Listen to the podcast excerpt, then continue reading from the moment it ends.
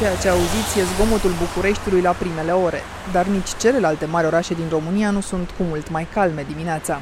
Autobuzul pe care mă gândeam să-l iau spre centru tocmai trece arhi plin pe lângă mine, iar următorul e incert când va veni. Am de făcut oricum mai multe drumuri azi, aș și început să plouă, așa că voi urca în mașină. Un mare oraș e deseori și un mare consumator de timp, dar cu câteva schimbări profunde, în loc să ne mănânce timpul, ni l-ar putea reda. Orașul de 15 minute e un concept care a ajuns recent și în Parlamentul României. Săptămâna viitoare ar urma să se decide la vot cât de repede vom avea și în orașele noastre zone fără mașini și benzi auto mai înguste care să lase spațiu pistelor de bicicletă. Altfel spus, când ne va izbi la prima oră calmul orașelor pe care le admirăm în vest.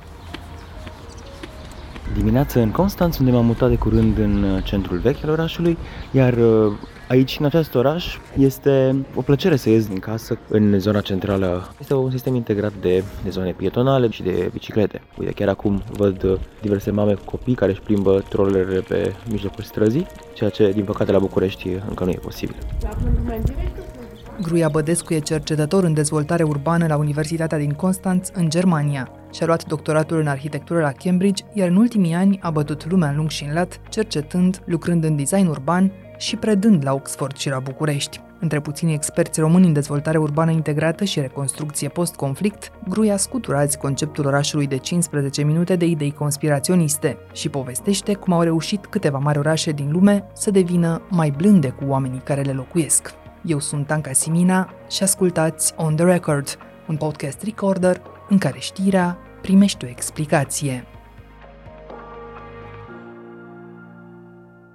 Gruia ne asumăm astăzi amândoi deschis criticile, eu pentru că recurg prea des la mașină, tu pentru că așa cum se va vedea te încăpățânezi să crezi că putem fi dați jos din mașinile noastre, dacă nu de tot, atunci în cea mai mare parte a timpului și totuși știi că ești încă în minoritate în România, da? Da, de fapt sunt uh, unul dintre puține care probabil încă nu au uh, carnet auto, cum se spune în engleză I practice what I preach. Mm-hmm. E foarte interesant atunci când am avut uh, o reuniune de școală generală sau de liceu, la 10 ani, m-au întrebat colegii unde mi-am parcat mașina. Și am spus, mm, păi nu am venit cu mașina. Și au fost foarte șocați. Cum de nu am mașină? Ideea e că am trăit în diverse contexte în care, în orașele mari în special, nu ai nevoie de mașină. Și uite, în Germania, de exemplu, Începând cu 1 mai, s-a adoptat un bilet numit biletul Germania, Deutschland Ticket. Oricine 49 de euro pe lună, poate să călătorească cu trenul, cu metroul, cu uh, autobuzul, cu orice, oriunde în Germania. Și măsura a fost luată după o testare din uh, ultimii 2 ani, dar și pe ideea de a crea un transport sustenabil într-o țară în care, să nu uităm, e țara autobanului, țara cu o industrie constructoare de mașini foarte importantă. Dar cu toate acestea, guvernul actual știe că transportul în comun, pe de-o parte, e sustenabil, pe de altă parte, creează și orașe prietenoase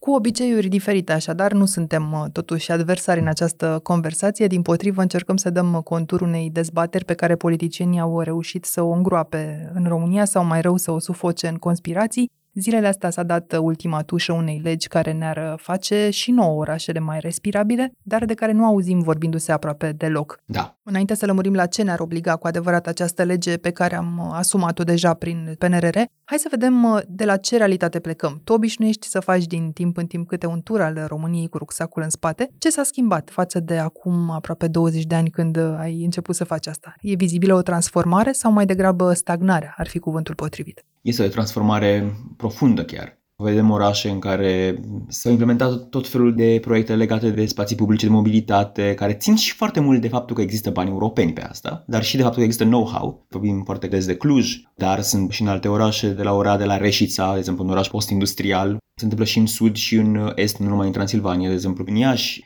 Chiar Craiova la un moment dat a avut un plan de dezvoltare urbană integrată prin care s-a făcut o pietonalizare și vorbeam atunci cu arhitectul șef care ne spunea că modelul lui a fost Barcelona, a fost Rambla și s-a creat un fel de Rambla în Craiova. Pe de altă parte, mașina deține în România un statut social foarte important. Oamenii, pe de-o parte, o valorizează ca fiind un fel de element al succesului personal, profesional, dar uh, este și vorba de o lipsă a eficienței sistemului transport uh, în comun în multe orașe, în care rămase fiind liniile încă din vremea socialismului când legau cartiere de locuințe cu zone industriale, acum nu își mai au, să spunem, rostul așa cum erau, nu au fost regândite și, de urmare, devine dificil să mergi într-un oraș în care trebuie să schimbi trei mijloace și de aceea oamenii vor la mașină. Deci, pe de o parte, e necesitate, pe de altă parte, e și partea aceasta pe care trebuie să o înțelegem, partea de statut uh, social. Apoi, există orașe care se golesc din motive de dispariția industriei, din motive de migrație. În România mai multe viteze. Orașe mari care se dezvoltă vertiginos și devin aglomerate și sufocante, orașe mai mici care se depopulează și în care, spunem, este un aer al disperării oarecum și un mediu rural, să nu uităm România o țară jumătate rurală, în care transformările mediului construit sunt uh, deja pregnante și afectând peisajele culturale cu care am obișnuiți. Mă întorc la ce spuneai, anume că mașina e un semn de statut social în uh, România și în acest uh, context a strecurat și la noi conceptul de oraș de 15 minute. Dăm tu, ca cercetător și om serios, o traducere în practică acestei sintagme. Ce face din ideea asta simplă una atrăgătoare? Orașul de 15 minute, să spunem, are un părinte cunoscut, uh, Moreno, columbian, care locuiește la Paris, dar are de fapt foarte multe surse în uh, istoria urbanismului uh, modern. Ce spune el este că orașul trebuie să fie pentru oameni și asta auzim de multe decenii deja, nu pentru mașini, nu pentru tehnologie, ci pentru oameni. Iar oamenii trebuie să nu fie blocați în trafic sau să stea o oră să ajungă la anumite servicii, ci trebuie să aibă toate serviciile disponibile în jurul uh, locuinței. Se poate ajunge la o farmacie, la o grădiniță, la un magazin de alimente și asta ar crea deja o posibilitate de a petrece mai mult timp în a se bucura de anumite lucruri și de servicii și nu pe drumul către ele. De la asta a venit conceptul. Iar asta este, dacă ne uităm la secolul XIX, deja e conceptul orașului grădină, în care ai Ebenezer Howard care spunea avem orașe industriale deja în secolul XIX, poluare, ce frumos ar fi oamenii să poată să meargă pe jos la locul de muncă să ai verde și să ai totul, să spunem, într-o scară apropiată. Iar ideile acestea au ajuns în tot felul de medii din Marea Britanie, în Brazilia sau Paulo era construit cu multe cartiere pe conceptul de oraș grădină. Iar acum a revenit oraș de 15 minute, pe de o parte în Paris cu Moreno, pe de altă parte independent au apărut idei în Melbourne, în Portland. Portland este unul dintre orașele cele mai inovatoare în Statele Unite pe tema sustenabilității urbane. Ai în America Latină, Bogota, Columbia este unul dintre cei mai mari inovatori în problema urbană și mi se pare că e important și pentru noi să ne uităm la America Latină și ca o sursă de inspirație. Pentru că se întâmplă foarte multe lucruri îndrăznețe care au un impact foarte vizibil asupra locuitorilor uh, și foarte benefic. Iar Columbia e unul dintre aceste exemple. În Columbia există acest barrio vital, conceptul de barrio vital, în care, la fel, într-o zonă urbană, oamenii să aibă posibilitatea de a face orice și să fie aspectul verde, aspectul de mobilitate sustenabilă. Poate un ultim uh, exemplu, în Barcelona, ideea de super mansana, super isla. Mansana sau isla este urban block în engleză, iar în română i-am spune o insulă urbană, deci ce se întâmplă între străzi și ideea la fel de a obține toate serviciile în această zonă. Moreno spune că pentru orașul de 15 minute trebuie să avem patru principii, să fie verde, cât mai mult verde,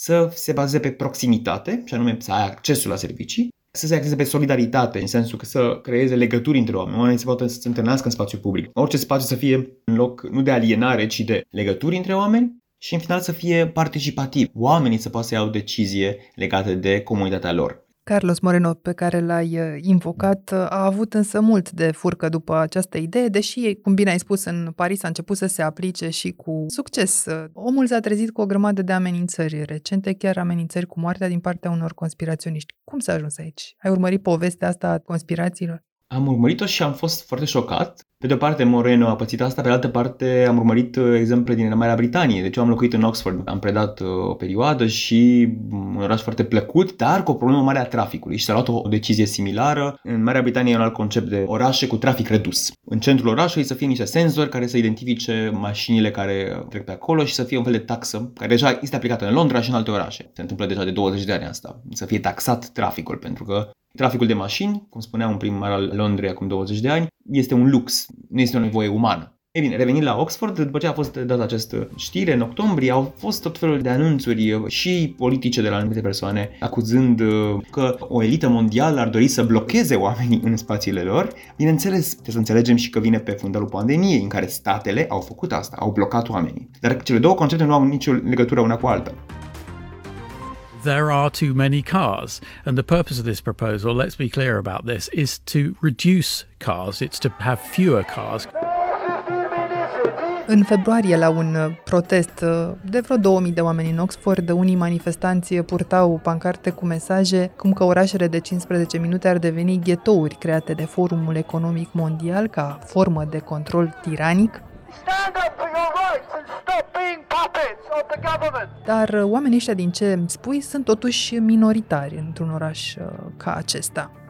De fapt, după acest scandal din Oxford, în Marea Britanie a fost făcut un sondaj la nivel național și um, rezultatele au fost că o majoritate a populației dorește principiile care stau la baza orașului de 15 minute. Cam 90% dintre oameni spuneau că ar dori să fie la 15 minute maxim o stație de autobuz, o farmacie, o grădiniță. Când ei elementele acestui model, ele sunt foarte populare. Faptul că o minoritate gălăgioasă și uh, speriată de experiența pe care a avut-o în pandemie vede un aspect conspirativ aici, totuși e contrazis o majoritate oamenilor care nu sunt la fel de vocali, pentru că asta e important. În general, trebuie să ne uităm la cine se agită și cine ne-a întrebat. Pentru că, de fapt, pentru a lua decizii legate de o comunitate, trebuie să întrebăm pe toată lumea. Trebuie să avem o discuție cu toată comunitatea. Asta înseamnă democrație, de fapt. Și nu să lăsăm să domine anumite voci care sunt uh, ostentative și care pot să vorbească despre orice, de fapt, ostentativ. Ideea a fost însă preluată politic uh, foarte repede și aici în România. Aura a propagat pe TikTok mai ales ideea unor închisori urbane și am încheiat uh, citatul.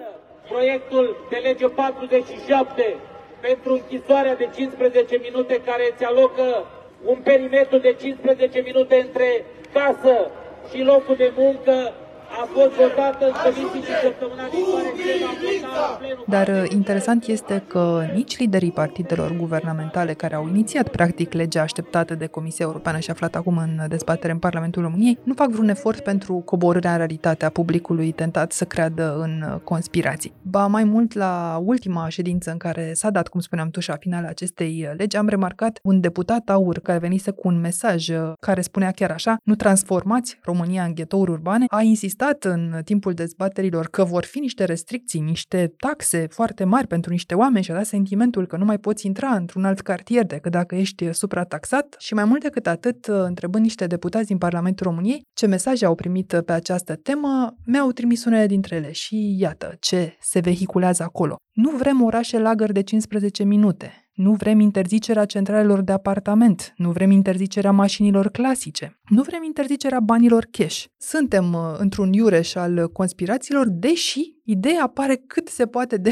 prietenoasă, așa cum uh, mi-ai uh, descris-o și ar trebui să ne implice, cum spui, pe toți. Ascultând reacțiile pe care le-au avut politicienii, vedem că sunt amestecate mai multe lucruri și asta țin și de faptul că în România dezbaterea pe ce înseamnă calitatea vieții urbane nu a fost încă o dezbatere publică. Există profesioniști care știu asociații, dar în continuare e interesant că avem o clasă politică care nu este neapărat versată în problema sustenabilității sau a urbanismului. Ei bine, de exemplu, la nivelul acestor temeri că nu, nu poți intra în alt cartier, vrem să reducem mașinile, nu mobilitatea. Dacă vei merge cu tramvai, cu tren, nimeni nu ți limitează. Ideea de a limita numărul de călătorii cu mașina personală, care e cel mai mare poluator, aceste drumuri zilnice de o persoană într-o mașină. Asta vrea să fie limitat și nu are nicio legătură asta cu a reduce mobilitatea umană.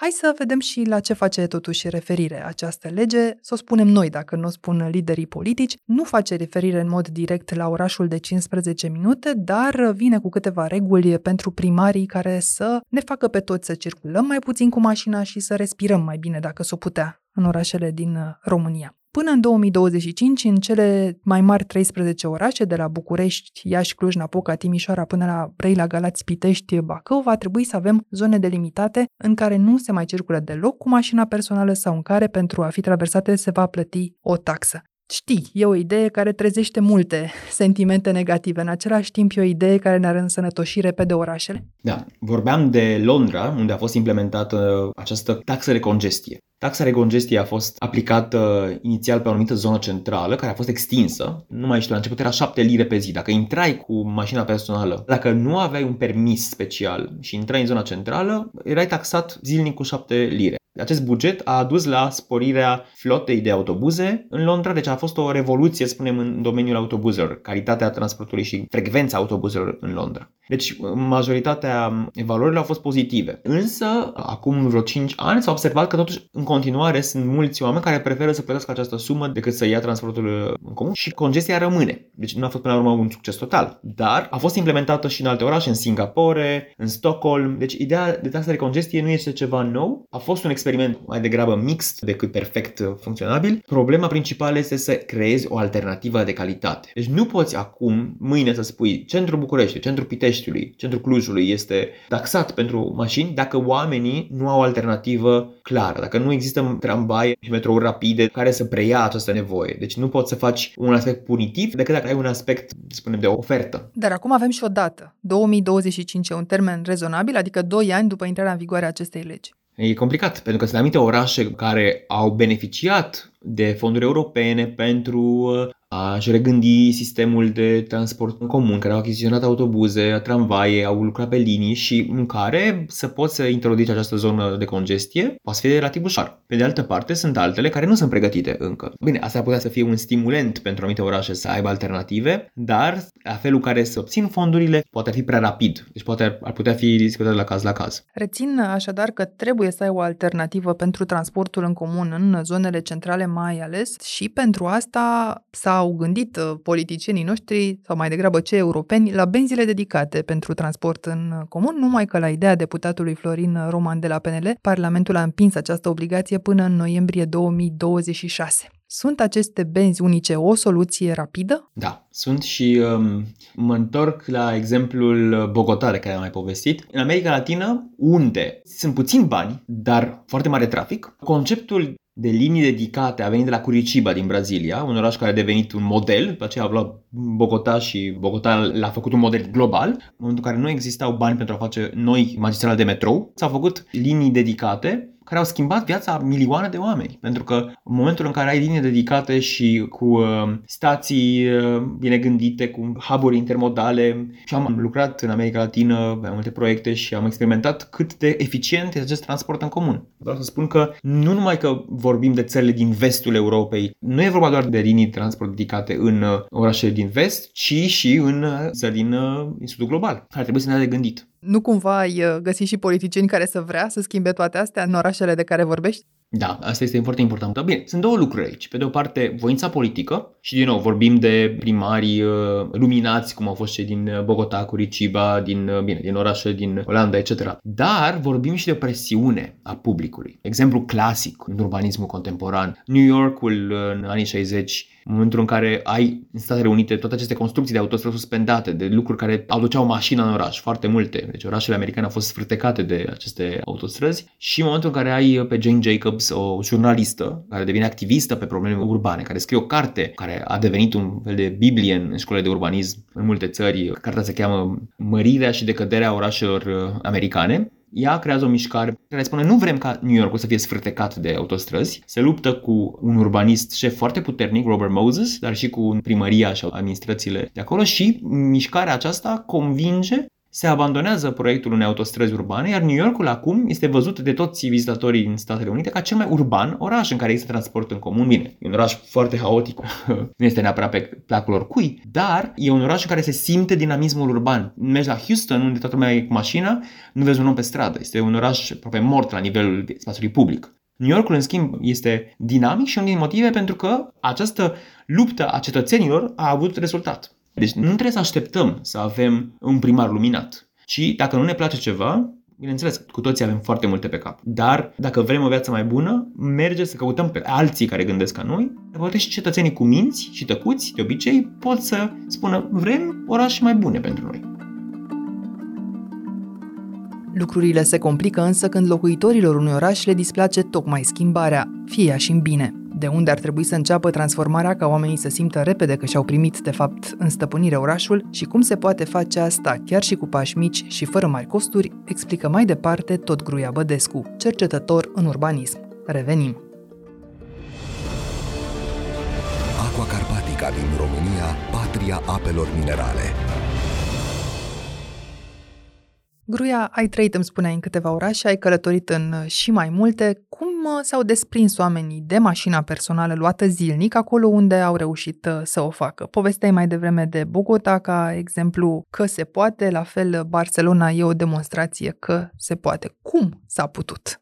Din exemple clasice de pitonalizare din anii 60 din Copenhaga, de exemplu, ai întâi o stradă, după aceea a doua, după aceea face întreg centru. Nu poți să faci de pe o zi pe alta un întreg oraș pietonal. Când în Copenhaga s-a spus, vom uh, reduce numărul de mașini în centru, vom face câteva străzi pietonale, atunci a fost un răspuns destul de contestatar din partea negoțurilor de pe străzile respective. Au spus, nu o să mai vină nimeni la noi dacă o să faceți pietonale. S-a scris în ziare, noi nu suntem mediteraneeni. Acolo oamenii stau și beau cappuccino în cafenele pe stradă. Noi suntem danezi și avem nevoie de mașină. Ori dacă ne gândim acum la țările scandinave, nu le asociem cu mașină. Tocmai pentru că prin intervenții incrementale, și din nou repet, incrementalitatea e importantă. Faci un an o stradă, două, trei, dar continui și la fel incremental ce au făcut? Au redus locurile de parcare, încetul cu încetul, astfel încât oamenii să vadă cât de greu e să vii cu mașina în, în centru și să găsească alte modalități de a ajunge. A pus locuri de parcare în hub intermodale, care sunt la marginea centrului, dar nu în centru. Și asta a însemnat, încetul cu încetul, oamenii au schimbat comportamentul, nu a fost ceva brutal, nu a fost ceva punitiv,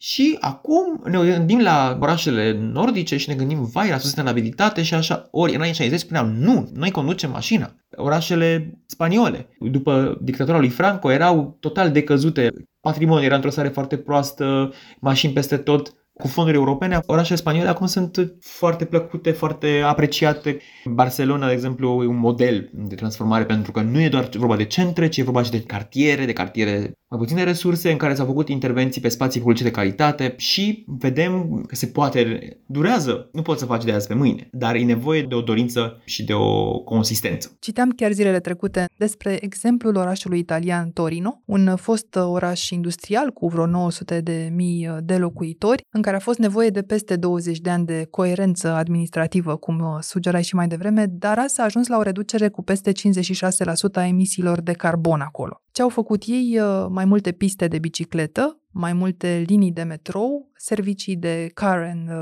bike sharing, au dublat numărul de străzi pietonale, au delimitat uh, zone cu viteză maximă de 30 de km la oră sau cu trafic uh, foarte limitat și au făcut spații verzi în fostele spații industriale abandonate. Se vede treaba totuși că nu e ușor să transformi un oraș care arată ca o cursă cu obstacole într-unul care ajută. Dar spunem dacă ai văzut și în România orașe care se apropie de acest deziderat. Deci sunt, cum spuneam, transformările orașelor din România sunt destul de accentuate și chiar dacă s-a mers pe intervenții de multe ori uh, axate pe mașină, de exemplu, de, din banii europeni se construiau uh, pasarele, cum a fost în centrul Craiovei, pe o parte se pietonaliza, pe de altă parte se construia un pod în centrul uh, modern al Craiovei. Dar ne uităm la Cluj. Clujul acum este, pe de o parte, un exemplu de congestie. Pe de altă parte, este un exemplu de strategii incrementale de a recupera spațiu public. Și dacă ne uităm la cum s-a transformat orașul din 2000 încoace și felul în care s-a făcut uh, piața Uniei, piața muzeului, centrul istoric a fost pietonalizat treptat și uh, s-a transformat total calitatea experienței urbane de acolo. Sibiul, capitala culturală europeană, Oradea, reabilitări, uh, restaurări, renovări care creează centre istorice atractive. Problema e atunci când ne oprim la centrele istorice și rămân un fel de insule de consum în care oamenii merg, își beau o bere, cappuccino, etc. și pleacă. Ori ideea e să mergem în cartiere, să creăm legăturile între zone, să nu creăm niște centre atractive și în rest uh, locuri uh, neprietenoase. Apropo de reticența populației, uh, ideea asta de a vedea orașele ca o sumă de orășele ne poate ajuta și să nu așteptăm ziua aceea în care vom fi cu toții de acord asupra unor lucruri pe care să le aplicăm în tot orașul. Da. De unde e bine totuși să înceapă schimbarea ca oamenii să simtă repede că au primit în stăpânire un oraș? Care e, de exemplu, primul lucru pe care l-ai face tu pentru a crește calitatea vieții în România? Sunt foarte multe aspecte, dar spunem, uite, un aspect uh, care e foarte important și îl observăm doar că nu-l avem, spațiu public. Să ne gândim la, uite, cât de mulți oameni, uh, tineri părinți, nu au unde să-și plimbă copilul. Mașinile sunt parcate pe trotuare, este ca un sport național. Cum spunea un străin în vizită, în România mașinile sunt pe trotuar și oamenii pe stradă. Deci tocmai trebuie să recuperăm, cum spunea Yangel, orașele invadate, să le recucerim, să le dăm înapoi oamenilor această recuperare a orașelor creează și o altă legătură cu orașul. Nu e doar vorba de mobilitate, că poți împinge căruciorul acolo, dar poți să ai o conversație, poți să petreci timpul. Și nu înseamnă că trebuie să dispară carosabilul, dar înseamnă că putem să-l reducem. Există și sistemul de shared space în care ai uh, viteză redusă a mașinilor și tot felul de activități care se pot întâmpla acolo. Poate fi periculos dacă oamenii nu respectă, dar e și această opțiune. Deci ideea e să redăm acest spațiu oamenilor. Iar la nivel de cum facem asta, e foarte importantă ideea de apropiere. Dacă, de exemplu, lucrezi cu o comunitate, copii dintr-o comunitate, și asta s-a făcut și în Medellin, în Columbia și în multe alte locuri, inclusiv la noi avem acest urbanism transformativ. Sunt, de exemplu, băieții la Studio Bazar care au făcut de-a lungul anilor astfel de proiecte de acupunctură foarte interesante, foarte simpatice, în care dacă împreună cu oamenii dintr-o comunitate, copiii, de exemplu, repari un gard, creezi tu o piețucă Oamenii din comunitate o vor proteja. Este spațiul lor. Ei l-au făcut, și este important să nu lase mașinile să fie parcate acolo sau să nu fie distrugere acolo, dar și să ceară mai mult după aceea. Deci, dacă avem un dialog între comunitate și grupuri comunitare care au apărut, și asta este un lucru foarte important, în ultimii 10 ani am văzut în multe orașe din România că oamenii într-adevăr se adună și există grupuri comunitare de cartier, București, de exemplu, sunt destul de multe, există și o organizație CERE care sprijină grupurile comunitare. Poți să pornești de la gesturi din partea administrației de crearea spațiilor publice, dar și de a ajuta și inspira o comunitate să ia inițiative. Un alt mod este acest buget participativ, în care propui să fie un juriu cetățenesc care decide, de exemplu, ce inițiative care sunt propuse de cetățeni să aibă loc. Și din nou, asta arată că orașele sunt ale noastre. Pe de altă parte, apare această problemă a spațiului e și spațiul în sine foarte, foarte limitat, se pot remodela orașele în spațiul deja dat. Este un precept important în practica urbanistică de design urban din ultimii 20 de ani și anume ideea să folosim ceea ce avem. Orașele se transformă, avem, de exemplu, clădiri industriale. Nu trebuie demolate, ci poți să le folosești, s-au făcut lofturi, s-au făcut tot felul de lucruri în ele. Sunt și patrimoniu industrial important.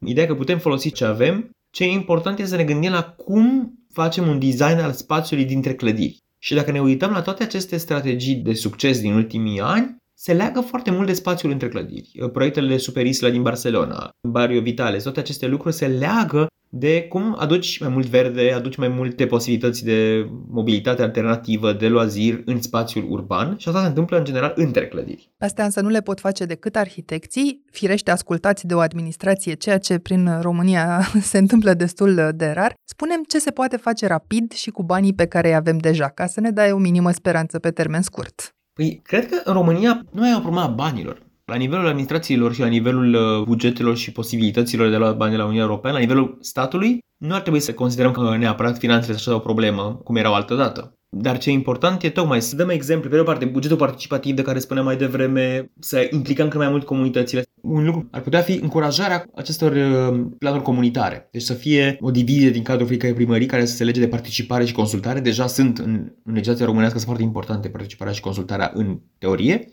nu tot timpul în practică, și aceste grupuri comunitare să poată să arate care sunt nevoile, care sunt dorințele și împreună cu specialiști să se medieze și să facă astfel de intervenții care să fie, din nou, o punctură urbană. Dacă ar fi să rezumăm gruia, avem demonstrația că se poate. Ne-ai dat câteva exemple de la Bogota la Barcelona, la New Yorkul anilor 60, dar și la Clujul românesc. Avem insule de normalitate, așadar, inclusiv în România, orașe pe care în ultimii 20 de ani le vedem că s-au împrietenit cu oamenii și suntem pe cale să avem și o lege care poate împinge de la spate administrațiile care se mișcă foarte greu, măcar în direcția asta a zonelor cu trafic monitorizat redus, cu viteză redusă, cum spuneai mai devreme, chiar dacă vine asta și cu obligații din partea noastră. Dar să ne imaginăm acum ce impact public ar produce mâine mesajul îngustăm benzile auto și reducem limita de viteză. Politic, vezi pe cineva asumându-și astfel de idei în an electoral? Da, asumarea înseamnă curaj și asta, dacă dădeam exemplu acela cu zona de congestie de la Londra, primarul uh, a asumat și a câștigat pariul atunci. Dar a fost un curaj politic, pentru că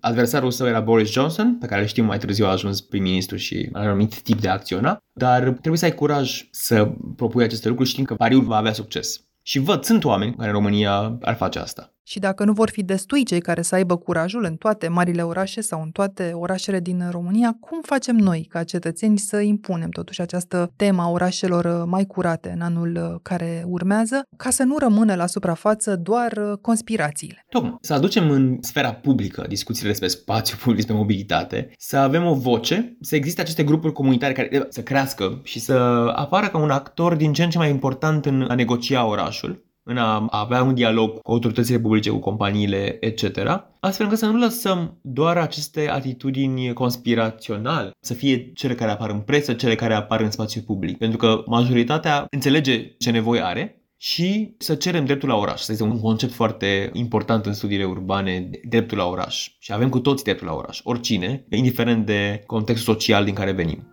Și pentru cei care nu pot să aibă o voce, trebuie să ne gândim mereu în solidaritate cum putem să reprezentăm întreaga comunitate, nu doar uh, pe cei care sunt vocali pentru că pot să fie vocali.